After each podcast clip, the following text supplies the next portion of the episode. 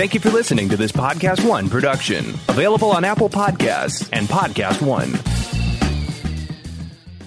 Hey, Jordan Harbinger here. Subscribe to the only show that will show you how to apply the world's greatest ideas from the most striking minds. After presenting more than a thousand interviews, I couldn't be more compelled to introduce you to the Jordan Harbinger Show. We've got spies and CEOs, athletes and authors from Kobe Bryant to Malcolm Gladwell, Tony Hawk and Howie Mandel to the chairman of Google, founders of LinkedIn and Instagram, antiquities smugglers, conmen, brilliant scientists, national heroes, and even the head of the CIA.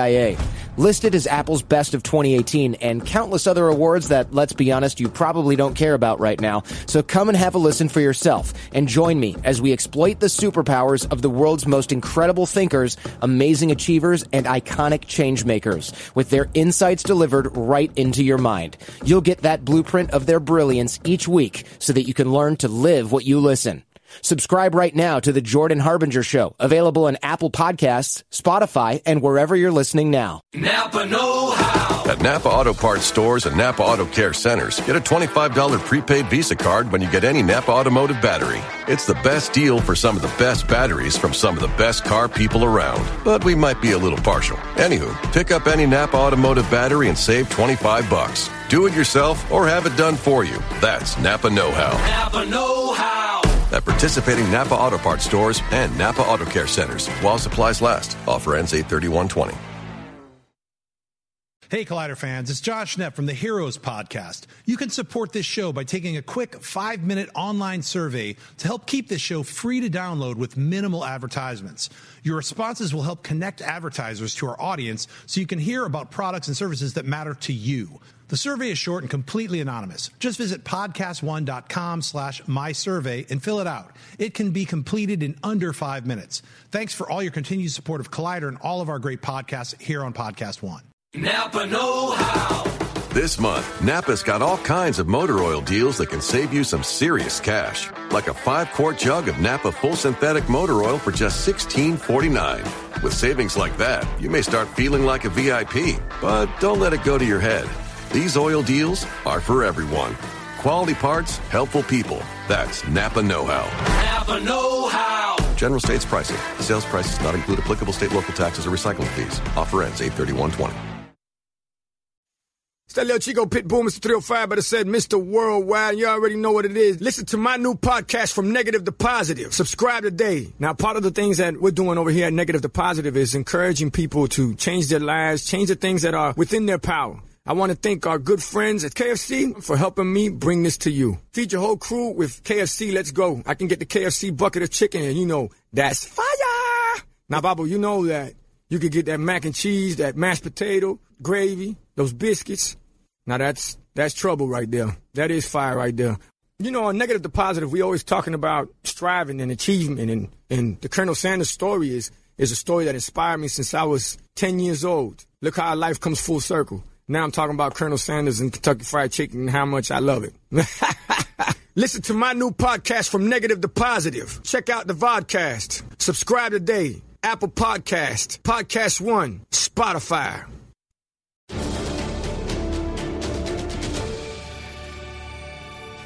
What's up, sweaties? It's Wednesday. That's right, Wednesday, episode 257 of Collider Heroes. I had to look at my notes because it's hard to believe that it's episode 257. It's time travel day, son. Guess what? Look who's here.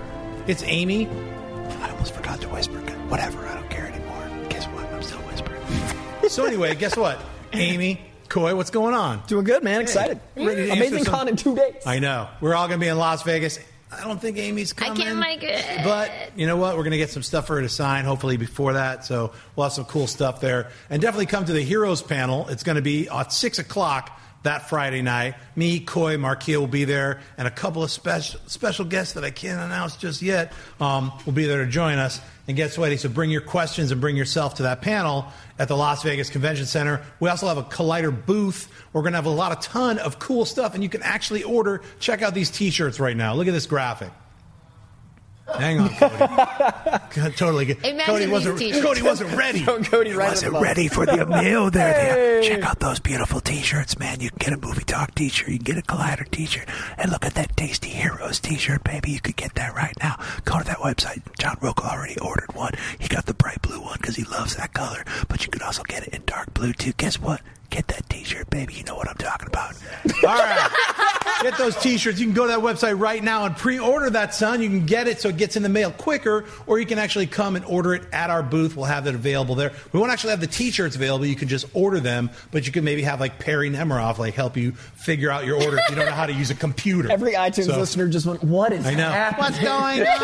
I'm trying to. Ah. Hey, guess what? Let's get right into it. I know you already ordered those Collider T-shirts because you should get them. I think they're $19.99. Amazing deal. Get all three. Um, so check it out. Spider-Man: Far From Home. That's right. Spider-Man now has a title. It's got the word "home" in it. We were talking about on Monday. Home skillet, home slice, homeward bound, home sweet home, Homestar home, Runner. Home, home. I'm homesick. Home Spider-Man homesick. It's another one. So there's so many different versions, and we know we know they're going to probably use that. Probably, we're not sure in the third movie, but now we know Far From Home is that title. We've been hearing about him being overseas.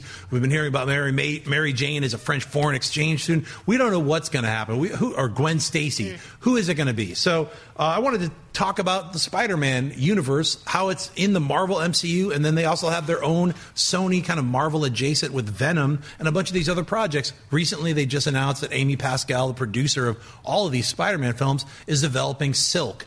Now we know that um, Silver and Black has been kind of put on hold as they kind of retool the script. Um, the director of that, who directed the very first pilot for Cloak and Dagger, which was fantastic, so I have a lot of faith in that female director. She Gina Prince great- Bythewood? Yes, she did a great job. So I'm looking forward to seeing whatever they come up with when they retool Silver and Black. But what do you think? I mean, we've got Venom coming out in just a few months, and that is going to be part of the Sony Spider Verse. How is this all going to fit in with the animated world? It feels like we don't know yet until we see it. What do you think, Amy? There is so much that's unknown. I, I feel like a broken record being like, I don't know how this is supposed to work. Hopefully, Venom will start to answer those questions. Um, but the truth is that despite me being like, I'm not sure about this whole plan, they have found specific stuff that I am excited about. A Silver and Black movie from Gina Prince Bythewood sounds really cool to me. A Silk movie sounds really cool to me. So I am willing to sort of suspend my confusion for the sake of getting these projects going. It's just weird to have a Spider Verse that Spider Man's not the center of. Um, I mean, maybe I'll end up loving it. I'll have my full box set of Spider Verse without Spider. Right. Um, I know I'm. I, I cannot wait for the animated movie. Maybe all of these can just exist alongside each other. Uh, but yeah, it would be cool if they can draw connections. Coy, if Spider Man, i.e., Peter Parker, is peripherally involved in the Spider Verse, like, say, two scenes in Venom, maybe one a walk on, maybe another, some kind of end post credits thing, who knows how they're going to fit it in? I specifically don't. But what do you think? If, if Peter Parker is actually somehow involved, if they haven't actually, like, totally woven him in, yet we are establishing that maybe Iron Man isn't part of this universe, but Peter Parker most definitely is. How do you think that will fare for the rest of the Spider Verse, i.e., Silver and Black, Kraven the Hunter, Sinister Six, if they ever make Sinister Six? What do you think? as a diehard cameo lover, I love the idea of the Spider Verse. Like I and I, I might you know eat my shoe later, but I really think that this is a really good opportunity to expand Sony's world.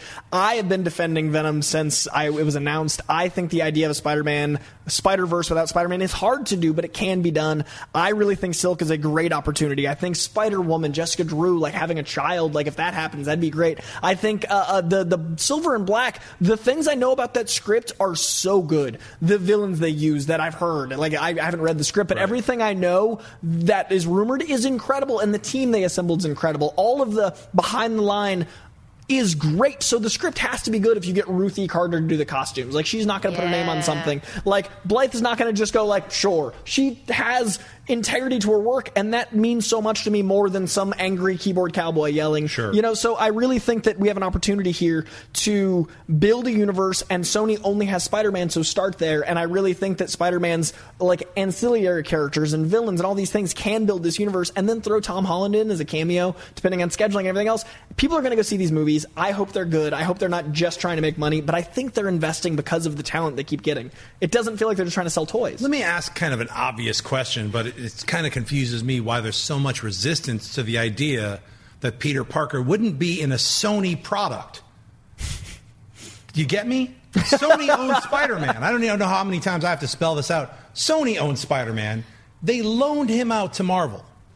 Sony also owns Venom, Silver and Black, all of the Spider-Man's villains. Mm-hmm. In fact, everything, including Spider-Man. Why is it so hard to think that Spider-Man wouldn't show up in a Spider-Verse movie? I can actually answer the reasons that I have, have trouble with that concept. Uh, and that is that I know Sony owns Peter Parker, but ever since the, the deal with Marvel happened to share him, I have expected that the customary level of care and attention to detail that Marvel likes to have over their universe, like that can be hurt. Like if Peter Parker, okay, I'm not putting this out into the universe, but if Peter Parker's in Venom and Venom sucks, or Venom has content that's inconsistent with what they want for the Marvel universe, that blows back on Marvel. Uh, they can't rely on the average consumer knowing the difference between the universes because they're just going to see Peter Parker. Yeah. And they're going to associate those things. And uh, they've got such a good track record so far that it's why I would be surprised if if he is fully the center of that universe and has his role in Marvel, we're going to start to see cracks in continuity. We're going to start to see cracks in the ability to coordinate the feel of the universe. Um, or it's going to work out great, and I would love that. I would love for it to work out great, but the reason, like, maybe they find that perfect balance. Maybe Silk feels like she could show up next to Doctor Strange, and it just doesn't happen this time. Maybe they work this all out perfectly, but those are my reasons for being like, I just don't know.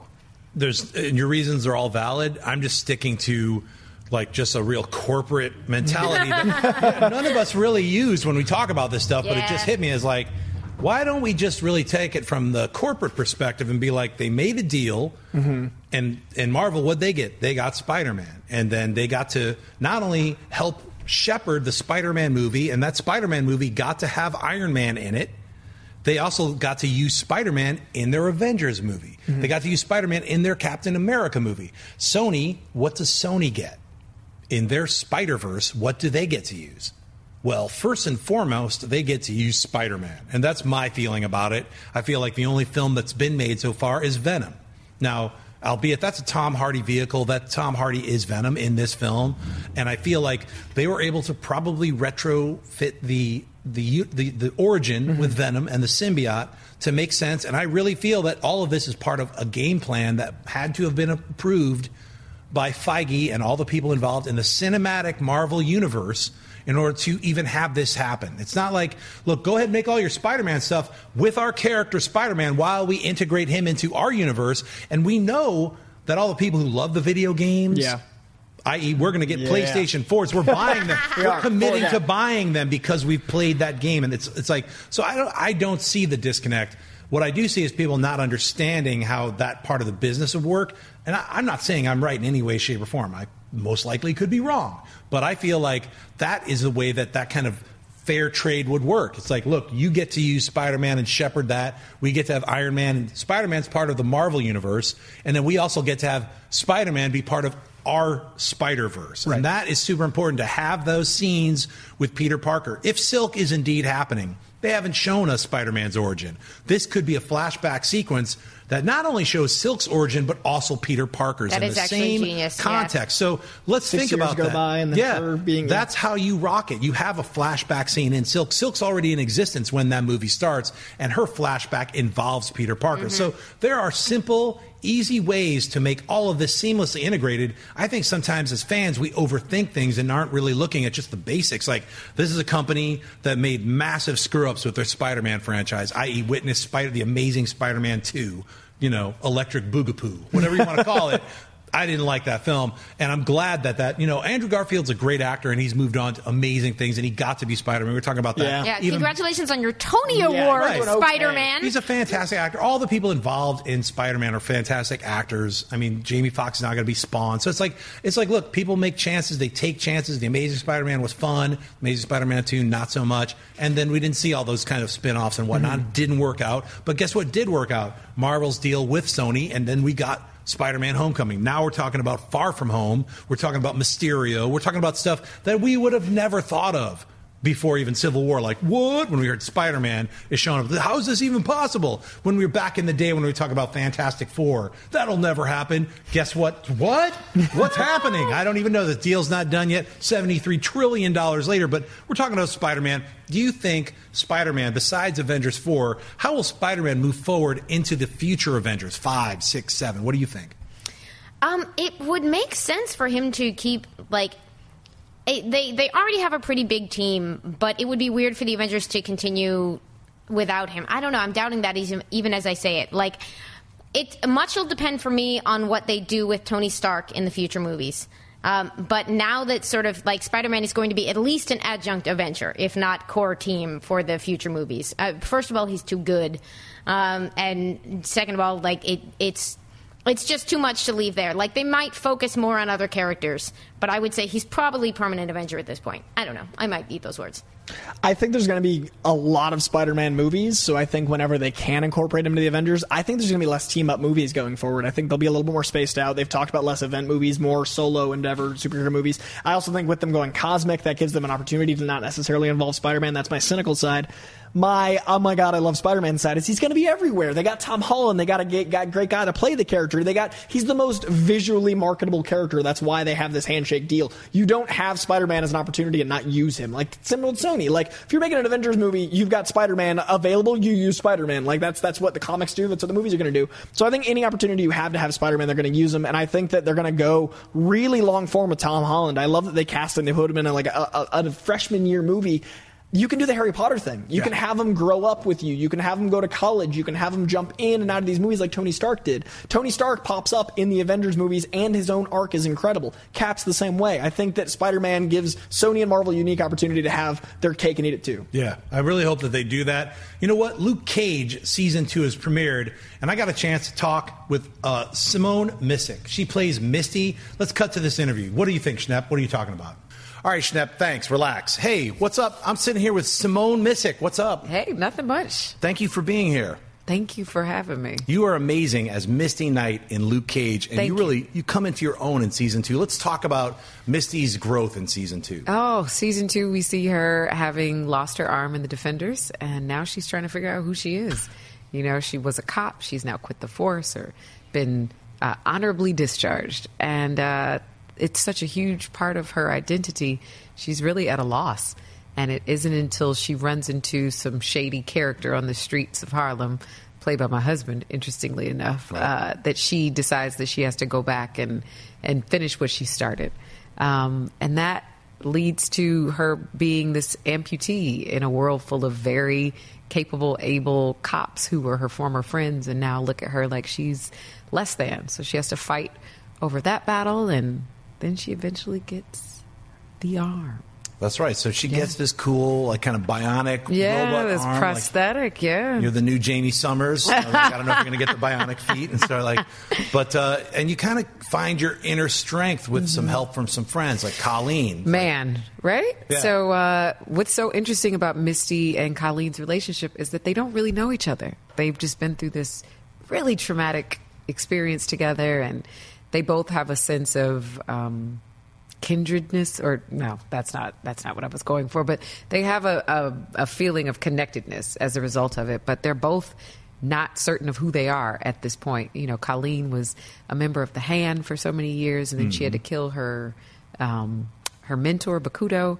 And Misty was a cop. Now she doesn't know who she is in that way, and so it's something about having somebody who's in your same position tell you to pick yourself off the floor, up off the floor, and literally, Misty is getting her butt kicked, and Colleen looks at her and is like, "Pick yourself up off the floor." And uh, it's a beautiful moment. We finally get to see the Daughters of the Dragon together on screen for the first time, which is amazing for the fans and for Hint us. spin-off se- series. or- Well, hint, hint. You'd love that, right? yeah, like uh, Um, a lot of like us are yesterday. like, yeah, Heroes for Hire and Yeah. Daughters of the Dragon. Exactly. Let's go. That's Um, what we want. Um, yeah.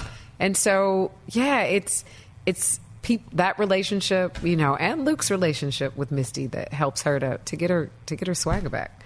Definitely, and when you guys do kind of team up a little bit in the, you know, if you haven't seen Luke Cage season 2 Mm-hmm. get on it. All of the episodes are available. I myself haven't even finished the last four of them. I'm trying to take my time Take and enjoy it, soak in it. It's a big story, and the great thing about the Marvel Netflix series is they allow you to take time with the story, and each Mm-hmm. individual character has their own story arc, and you see them kind of cross over with each other's story arc. So I think that that's a great thing. What is what is it like to be part of the Marvel Netflix family? You know, th- we love Marvel movies, right? They're these big, beautiful films that after two and a half hours, however many years you've been waiting to see it, it's it's over.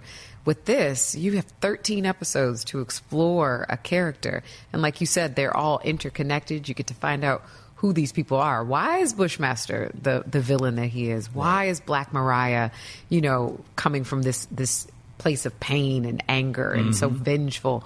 We get to see how these characters develop and it's like being a part of a championship team. You know, you you did good in the first season. Now you got to come back and you got to you got to get the ring the second season. And I feel like we did that. Most definitely. I, even Shades, everybody gets their flavor in Everybody this. gets in this- yeah, they do. And it's, and it's really well thought out, well rounded, especially Bushmaster. It's like Yeah. if anybody had complaints of some of the villains in mm-hmm. season one, specifically the last half of season one, which right. everybody knows that. And in mm-hmm. fact, the, co- the one of the creators, uh, how do you say his name? Choker? Cheo Cheo. Hodari Coker. Yeah. Coker, right. Yeah. So he, he even addressed that, I think, by making this like one big intermeshed story, Yeah. and not like a part one, part two type thing. Um, and I, I love Bushmaster and like the entire thing with his family, the revenge. It's like definitely, like you said, you got to soak in these episodes, and and your character gets a lot of a lot of soak time. I get a lot of bathtub time. That's right. Yeah, you know, you get to see how Misty's anger and her rage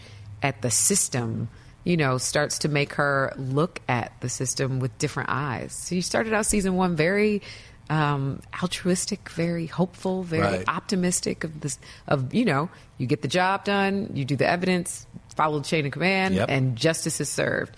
And after her partner Scarfe betrays her and the and the department, and she sees Mariah just continue to slip and slide her way through, she's like, okay, maybe this vigilantism is something to be is there's something to be said for it, and she starts to take matters into her own hands. Definitely, and I love the, the time that it takes. In fact, the, the flashbacks with that character Scarfe, and like the, the it, it's a good setup, and it's not just like here this happened. It's mm-hmm. literally you're seeing the story unfold for Right. that character and her decision making. Even like going up against the police, it's not going up against the police; it's going up against individuals who've Yeah. already been compromised within that structure. So Yeah. that's why she takes those chances. I- Yeah. You know, I think a lot of times Misty in the first season was so she had such tunnel vision. She was like, "I have one goal. If you're in the way, I'm, I'm beating you up, Right. Claire." Or uh, you know what I mean? It was Right. very. She was very blinded, uh, even to the point of not trusting Luke. Mm-hmm. You know, you would think anybody can see that he's a good guy, except for Misty, who has Misty vision, and yet she couldn't see that. And so this season, she's much more evolved in that way. She's much more aware of the gray areas and recognizing that there's no black and white. And she's interested in playing within that in order to get what she needs to see taken care of. Yeah, and you also get to see her let loose fully. Like some of that training with Colleen really Yeah, came through. yeah. it's okay to have a metal arm. You find out, you know, literally like bam. Like, yeah, you, know. go, oh, I didn't know that you could fly back that far. Okay, How was it great. like doing some fight scenes and that kind of choreography? Oh, the the choreography was amazing. We have some great stunt trainers. Uh, Matt Mullins and Alvin Singh were just the top of the top. And I was coming from a place of not having done stunts ever, and so they had me in the dojo, as we call it, hours upon hours for weeks. Prepping me for that first fight. And you know, you think, okay, it's going to be Daughters of Dragon. She's going to have her katana. I'm going to have my arm. It's going to be great. And then they're like, no, actually, we need you to fight with literally one arm tied behind your back. And you go, Right. oh, okay. So it won't look as cool as I thought it was going to look. And Yeah. yet they drilled it into me so much. And every fight scene, you know, as great as my my own personal skills are, we also have an amazing stunt double played by Janelle Stevens, who's also a Dora Milaje. Hmm. And she is my stunt double. And so the two of us, between the two of us, we were able to make Misty look, you know, believable out there kicking butt with this new arm.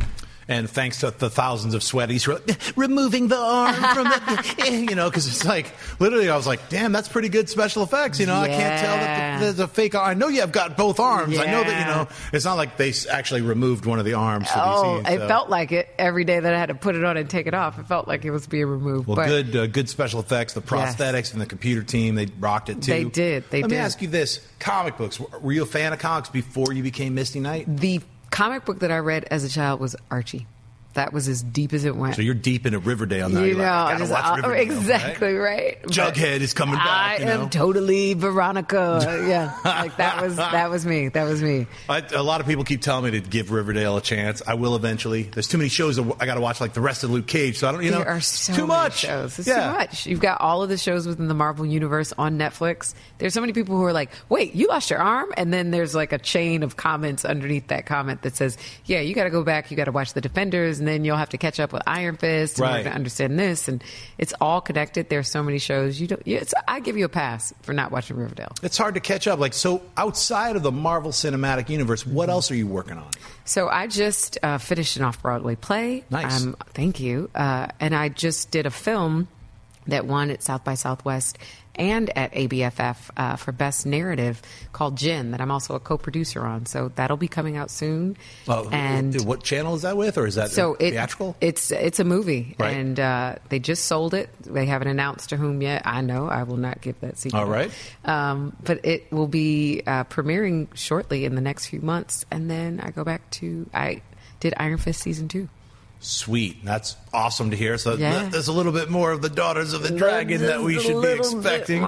That's exciting. And it's Jin, not like Jin, like a weird genie, J I N N. I'm sure it's It Jin, like G I N. No, it's J I N N. Damn. So I was wrong. I was immediately being like, can't be sweaty nerd stuff. It must be. No, it most certainly is All right. because that comes from uh, Islam, which means like a spirit being. So Right. it's all about that. Well, Yeah. all right. Well, now we just set that straight. So look it up. Get sweaty about J I N N, so you know that's coming. yes. Um, let me ask you this: uh, What's what are what are your future goals outside of the Marvel Cinematic Universe? What is it you see yourself doing in like the next five? You know, I am writing and I'm producing my own stuff, and so I'd love to see myself be able to give other people opportunities. It took 10 years for me to book Luke Cage, which is the largest and biggest role I've ever had. And I know how life changing that was for me to do that for someone else and to give people jobs and to tell stories that I want to tell. That's absolutely what I want to do. And then I would love to just be in a big old beautiful comedy. Right on. Give me Bridesmaids Part 3 or something like that. I would be living my whole life. Definitely. Yeah. Uh, I see you, you have those skills to do all those things. Why, thank you. What, like four years ago, could you have been like, damn, I'm going to be doing this in four years? Like when you jump in time ahead. Never in a million years did I think I would be playing Misty Knight and find out that she was the first black female superhero ever created, like ever put to paper. That's right. And congratulations for having that title. Thank you, thank you. You know, when I was a kid, I loved Geena Davis in The Long Kiss Goodnight. Oh, yeah. I was like, Great that role is amazing. But I never saw anybody who looked like me in a role like that. And you barely saw other women in roles Right. like that. It was so, it was like once every five, ten years, you had like Angelina Jolie and Tomb Raider. Right. Then Angelina Jolie and Mr. and Mrs. Smith. But you never saw like this variation of actresses kicking butt and taking names. And so to be able to be in this position, it's like my childhood dreams. and being the true. front runner on that as well. Congratulations for bringing that Thank to the front. Thank and you. let's see more of this. I'm, I'm looking forward to seeing more, especially with Iron Fist 2. I want to see the Daughters of the Dragon fully represent on that, so I can't wait. I also have at least four more episodes to enjoy you in Yes. for Luke Cage Yes. season 2. If you don't have Netflix, I don't know what's wrong with you. I think The everyone on the planet 30 has days are free, Right, just get the. Netflix thing. Just I'm not paid by 30 Netflix. I pay for Netflix. It's something different. Right, but right. look, everybody gets Netflix. So definitely check out Luke Cage season two and soak in it. Enjoy it. It's not something that you got to rock through. I know some people need to binge stuff. Yeah. I got a lot of seasons I never finish because it's like that's the world we live in. We're like I can't keep up. I barely finished Westworld. You know, it's like Oh. the middle of that was a little hey. I but, still did. You know, I'd say watch the last three episodes. They're Okay. pretty awesome. So. I'm just saying, like, there's certain things that you could skip. Do not skip Luke Cage season two. Thank you. Thank you so much for being on the show, Simone. Thank hey, you. back to you, Schnepp. Get with it. right on. Thanks, Schnepp. So, you know, we got a chance to talk with Simone Missick, and I mean, what, what a fantastic role that she has. And season two is really getting a chance to get into her character in ways that you normally wouldn't be able to. We talked about this previously on, on a couple days ago, where you can't really expand into these characters like as in the comic books. That's the chance that Netflix is really getting. You get to soak in these characters and see their see them slowly evolve into the dragons that they can be using their chi. Don't forget to listen to Podcast One. Subscribe to it for Collider Heroes. You listen to us in your car. Don't get into an accident if you get too sweaty. Pull over if you're getting too excited. You don't want to be driving and getting sweaty while we're talking about all this amazing stuff. Um, we're also going to be in Las Vegas in literally two days. Coy's going to be joining us. We got Markia joining us. Unfortunately, Amy's not going to be able to make it. She will be there in presence. And Take pictures for me. And we're going to have a poster of her that we're going to have her pre-signed, so you can get these posters of all the heroes. So definitely, we're going to do a panel on Friday at 6 p.m. So definitely, if you're in Las Vegas or in the surrounding area and driving in, get there Friday at 6 o'clock. Come sort it out with us. We're doing a fun panel. They'll be signing stuff at our booth. We have a giant Collider booth where you can also get some of those cool T-shirts and a bunch of other crazy stuff. You can pick up the film "The Death of Superman Lives." What happened that I made. You can pick up some of my Slayer comics. A whole bunch of stuff will be at that Collider booth. So definitely check it out. Um, let's get right into some Twitter questions. Let's rock and roll. Number one, we got Taco Shack 27 asking, do you think the reveal of Spider Gwen in the Into the Spider Verse trailer was a good move, or should they have left it for the movie? Like instead of just revealing that they have Spider Gwen. I'll, I'll start this off. I thought it was fantastic because I didn't see it coming. It came out of left field. I was so happy with that trailer because we had the little teaser where our minds were blown by the animation. We're like, this looks fantastic. The actual trailer, you get into the story. And boy, it, it just looks amazing. It feels like I'm watching a comic book, and it felt so cool to see that slightly older Spider-Man, Peter Parker, kind of schooling Yeah. Miles, and then to see the introduction of all these other characters, the Prowler. We got a bunch of different characters, and then Spider-Man comes out of nowhere, and you're like, "What?" I loved it. That was like the icing on the cake for me. What do you think, Amy? It's interesting because I, I'm almost always pro being surprised. Uh, but in this case, the inclusion of Spider Gwen was the big tip off for those of us who know the source material of what movie we're getting. Um, it, because essentially it was like, okay, do we have two versions of Spider People who are meeting? And it's like, oh no, we're doing we're doing Spider Verse, a version of Spider Verse, uh, probably very different. But uh, and so, in that sense, because it was sort of an important plot flag in that way, while I would have loved, I love to find everything out for the first time in the theater, I get putting this in the trailer because it's very exciting. Um, tiny nitpick, nobody lands in point shoes. That's ridiculous. um, but she looks cool as heck. She's one of the all time great character designs. Um, she's a wonderful character. I'm very excited to get her, and I don't mind knowing now. What do you think, Clay? Exact same boat. Uh, I usually like trailers to tell me nothing. I, I, I want Avengers 4 to have zero trailers. I want to know nothing. But this one was, it did two things. It told us the comic story, which one they were following, how in depth it was going to be, but it also gives, like, Spider Gwen is so important for little girls. Like, I love the amount of little girls that have Spider Gwen hoodies, and like how many like little girls read Spider Gwen, and like what that character's done for the Spider Verse is. It's like, hey, we all love Spider Man, but look at Spider Gwen, and like I really think that's important, so that little girls can go like, I want to see that one, and every time everyone gets to look at a character that looks like them and go see the movie, I'm happy. So if that's the cost of knowing she's in it, that is well worth it tenfold. So a bunch of little girls are wanting to see Spider Verse now, and like it's already got Miles, which everyone's excited about, and Peter Parker is the Spider Man of, of, of old, and then it's just the trailer's so perfect, and we're gonna have so many more surprises. Like that movie's gonna be chock full of like I guarantee we're gonna get British punk rock Spider Man, we're gonna get Spider Man Noir. I hope we get Black Suit Spider Man. There's gonna be Silk might be in it. Silk might be in it. So all the surprises that are coming, it's worth giving us the one reveal of Spider Gwen because of what it represents to like little kids. Yeah, I think it was a, an important reveal. For your recommended reading, uh, if you are diving into this stuff, I very much doubt they will follow it one to one, but there was a literal story called Spider Verse, and in making that story, they made up a bunch of new, interesting alternate spider characters. They collected them in a series of one shots called Edge of Spider Verse. And you've probably heard that before because it's the first appearance of Spider Gwen, who was just supposed to be a one off, isn't this fun idea? And then everyone was like, give us more or we will riot. uh, but if you are curious what else they might use for that. There's four other issues of Edge of Spider Verse with other versions of Spider Man or, or other Spider People, um, and a whole storyline full of this stuff for your browsing pleasure. Okay, Sounds fantastic. Commercial over. All right. Next question. Heston Roberts asked Do you think Aquaman should move its release date due to its crowded opening weekend? So now it's coming out, I believe, December 21st. Um, that's a Christmas movie. Look, you know, we're all going to get a chance to see the Aquaman trailer like literally the weekend of San Diego Comic Con. My guess is all the sweaties who are at the Comic Con are going to get a chance to see it, then they're going to drop it online. Mm-hmm. We pro- everyone else will probably have to wait for that Shazam and Wonder Woman flavor for a few more months. But that Aquaman trailer, everyone on the planet Earth is going to get a chance to see that in July. So that's an easy couple months before December. I think that's a perfect time for people to make those decisions after they see that trailer, whether they want to see it or not. I already know I want to see it. I just wait, can't wait to see this trailer to get a little taste of some of that action. So, what do you think? I mean, do you think they should move it? Um, I think that date is good. I, I cannot, off the top of my head, I meant to look this up. Remember what it's opening against. Well, Mary Poppins is one Mm. of the bigger ones. so a bunch of there's a bunch of big movies that are are opening up against it. Yeah. But I mean, it feels like you know that's kind of there is no Star Wars movie this year, so Mhm. it's like they don't have to worry about that. So I feel like it's kind of open. And it so it feels like it should have been a summer movie on a lot of levels, but if there's if they do this like kind of uh, adventure on the seas thing, there's a chance that it slides into that old Lord of the Rings fantasy universe. See it with your family slot, Mhm. Right. Um, which would be a fantastic place to land if you can pull it off. Um, so yeah, it could work. I was thinking back in the day we had we had Lord of the Rings and then we had Harry Potter and we right now we don't have the I mean Star Wars when it opens every other year but we don't have that consistent here's our big family movie movie. Mary Poppins is uh, skewing a bit younger. Like I'm excited for Mary Poppins, but you know as far as the demographic Sure. it's looking at. Yeah. So I think there's an opportunity for all of these movies to do well. You have two weeks off for Christmas. You have a lot of time with your family. I know a lot of people go to the actual theater on Christmas Day. Right. I think it's great that DC has such confidence in Aquaman. They can be like, no, Christmas is ours with their trident. Just like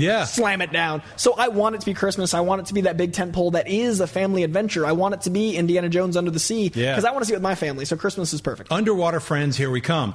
Daniel Kelly, why do you think Warner Brothers hasn't turned to Greg Berlanti to be the Kevin Feige for the DCEU? He's killing it with the DC CW universe. What do you think? Um, hey, look, I think he's already running like 16 Yeah. shows. Give the man a break. It's like easy. Like, you know what? I mean, I think it's cool that he, he had his hand in with the Green Lantern movie. I think it's great that Geoff Johns is running the new Grant, Green Lantern Corps movie. I like what Greg Berlanti is doing on television. He's running a bunch of stuff. The one thing he's up for to do cinematically is Booster Gold, like kind of a documentary style, found footagey type of like first person thing. I'd love to see that. What do you think? Greg Berlanti, stay or go in the DC I mean, universe? if he wanted to move over and take over the films, I think that there would probably be a lot of good reasons to say yes to that. But I think the short answer is he's busy. He's busy being Right. the Kevin Feige of DC TV.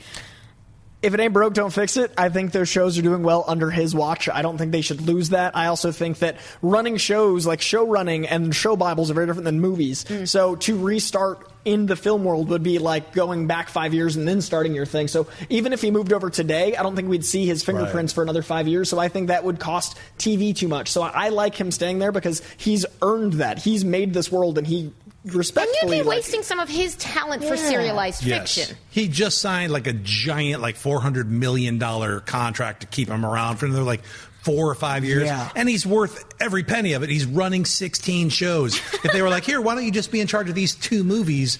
No, I think what they're doing right now and what he's doing is perfect for what DC is doing. Let's go on. These violent delights have violent ends, asks Fox has accepted Disney's offer according to several sources. So now what would be the best and worst way to introduce the X-Men into the MCU? Well, I, I'm a big fan of the Secret Wars. We've talked about this. Mm-hmm. There's got to be some kind of an event, whether or not it's the after dusting event where everything's different and everything's the same. Um, that could very well be what the reshoots that Avengers 4 will be all about is like reintegrating what's old is new again and what's changed is different. And then there's different things in this new universe that we're in. What do you think? So interestingly, I think the integrating them as if they already existed somewhere else is not my first choice for Right. the X Men. I want I want fresh start, start from zero. I mean, y'all know I I don't have origin fatigue, so I can watch that over and over again. Um, I, so that's my preferred way to introduce them is a start from scratch new set of X-Men. I would not want to see something that is sort of rushed and cobbled together because we have to live with this continuity going forward and I want them to take their time and use care in doing it. So that's my, my preference. What do you think, Coy? I think starting from scratch is the only way. I think that you can't. We've already had a soft reboot with James McAvoy versus Charles Xavier's uh, Patrick Stewart. We've already seen that too recently. If you have another kind of in universe, out of universe thing, it's. I mean, even Deadpool makes fun of how convoluted it is. So I think Deadpool. Granted, that's very X-Men. Yeah, it's very X Men, and, and X Men continuity has been a problem since 1960, whatever year it started. Like X Men continuity is a problem. I think Deadpool is the good place to start. I think they've introduced a new Colossus. I think going at those characters as they are, but that's tricky because they already had that weird cameo. That it's hard. So I think if you're going to start MCU X Men, don't tie it to anything, and then uh, basically utilize the idea that uh, I love the House of M in reverse thing. I said it on a Screen Junkies movie fight like four years ago, and a lot of other people have said it on the internet. I don't want to take full credit, but Scarlet Witch is a miracle child, right? So they keep saying like miracle. They can't say the word mutants. What if everything goes wrong? Vision's dead. There's a giant fight. Everything's under duress. And instead of saying no more mutants, she says mutants for the first time. Her reality powers wrap around the world and the X gene is activated. And for the first time in reality, the X gene exists in the MCU because of a character that's already been established. We've seen how much power she has. And then literally X Men rise up from this moment. And that gives us our, our actual action comic moment where it feels like the end of an annual, it feels like the end of a miniseries, and then the MCU's forever changed in canon using Scarlet Witch. Well, I feel like it's an even easier way than that. That's almost like the magic button kind of way to do Yeah. it. The other way to do it is it's already existed and no one's noticed it yet. Yeah. So I feel like by introducing Reed Richards and introducing that kind of mutation anomaly, he could also have files on all of these other people. Like Tony Stark could also have files on all these mutations. Shield could also have files on everyone, like they had Doctor Strange. Remember they had mm. Stephen Strange. They could also have files on all of the known X Men, like Charles Xavier. So mm-hmm. I feel like by already establishing that the X Men exist. In the Marvel universe, but then having their origin take place now, we could go with the original five X Men, just have it take place in 2019. We don't have to go to the 60s. Let's do three more, and then we could rock it out. All right, beautiful. So Jer uh, Jade asks, I hear, I heard Marvel. We're talking about doing a, Mo- a Mobius, a Morbius movie. Do you ever think we'll see vampires and Blade in the MCU? And could we ever see a crossover into the Spider-Man movies? Love you guys. Yes. Uh, Roca says yes. I agree with Roca. I want to say I know they're doing a Morbius. That's one we didn't cover. Yeah. Morbius Yeah, I standalone film. that. Yeah, there's so many that are like, oh, that's right. That does tie into Spider-Man. Will Peter Parker be in that? Who knows? I mean, I'd see Blade showing up in a Morbius Yeah. movie before I'd even see Spider-Man. I'd love to see that. What do you think? I mean, I, I, I certainly think that that is going to happen. I don't know if it'll be on the Marvel TV side, on the MCU side, or on the Sony side. But like, the door is open to the supernatural now. Those characters are coming. What do you think? Spider Man has been beautifully basing its world on science lately. Uh, I really like that Spider Man Homecoming was all about praising intelligence, and I really think that's important for kids to look up to heroes that are smart. Uh, I've loved that Tony Stark is a rock star of brilliance. So I think the idea of having a vampire that got that way because of a genetic alteration that he did to himself, playing with the mad scientist thing, but encouraging intelligence, having kids like look up to a character that is smart is fun. And I think that ties into Spider Man beautifully. I think it ties into the Midnight Suns if they go that way on Netflix beautifully. I think this character can exist in so many different places. It would make sense to have Spider Man crossover into a Ghost Rider or Blade esque world or into the science. Like, Morbius is this amazing Venn diagram of Yeah. yes, so there's no reason not to. I would love to see that. All right, this question is about me, but I'm going to flip it and say Coy and Amy. If Coy and Amy were cast in the DCU, That's which the question, character, which That's character that they must be known, not an extra, would would they most likely be cast as? Well, Amy would be Squirrel Girl Okay, right I'll off the bat. it. Bat, and I'd be casting you as a young Matt Murdock. Yeah, I'll take it. Now, who would I play? I love that. Uh, in DC or MCU? DC. Oh, geez, I, I ruined it by going Marvel. I was like both of Um, those. I'm like, what? Just yeah, screw me. well, well, I'd say Zatanna Ooh, yes. or Batwoman.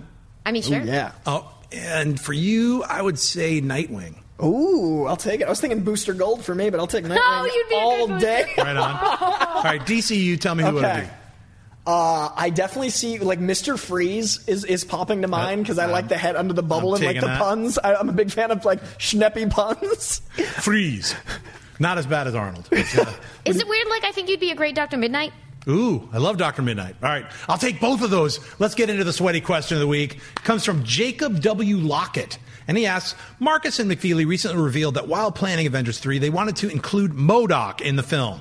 If it had happened, do you think he would have helped the movie or hurt it? He would have been quite tricky to realize, in my opinion. Well, Avengers 3 was jam packed mm-hmm. with a lot of stuff, including dusting, which is a lot of crying involved, a lot of stuff. Thanos, that gauntlet alone was like heavy enough to carry the entire movie. We didn't need any other villains.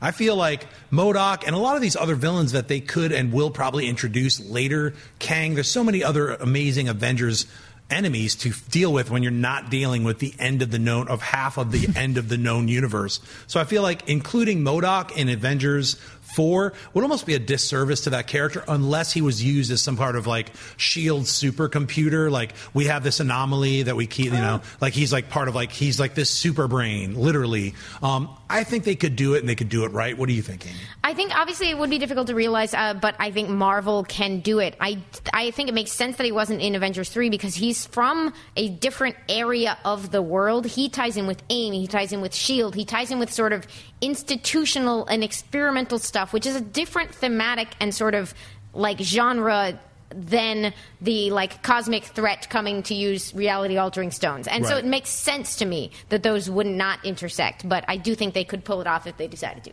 I think the MCU has surprised us before they'll surprise us again. I think that Fantastic Four would be a good place for maybe not like as the big bad, but as far as like tech gone awry and things going this direction. And I agree, it's an institutional thing. So I think going with more grounded characters and it being the anomaly, not the world is crazy and it's normal. Like there was a giant dwarf making like you know Stormbreaker. That's out there. Yeah. I, I think MODOK doesn't belong in the same realm. Like that movie's already enough out. You need to be in for that to Totally.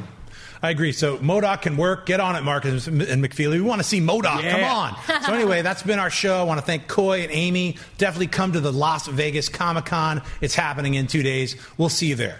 Napa Know How. Get all the quality parts you need at your locally owned Napa. Because right now, when you order from Napa online, you can pick up curbside at your local store in just 30 minutes.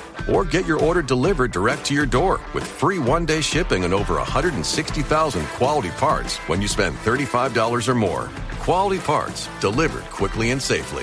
That's Napa Know How. Napa Know How. At participating stores, standard ground shipping and exclusions apply. Stay little Chico Pitbull, Mr. 305, better said Mr. Worldwide, and I'm here to tell you about my new podcast, From Negative to Positive, brought to you by my friends over at State Farm. I believe that to have success, you gotta play the game, so that the game doesn't play you. You know, the biggest risk you take is not taking one. It's very important that you make sure that you make the most out of your money, especially when it comes to insurance. State Farm offers surprisingly great rates. They have great agents standing by helping you personalize your coverage. All this is backed up by award winning, easy to use technology. It's a great price with an even greater service. When you want the real deal, like a good neighbor, State Farm is there.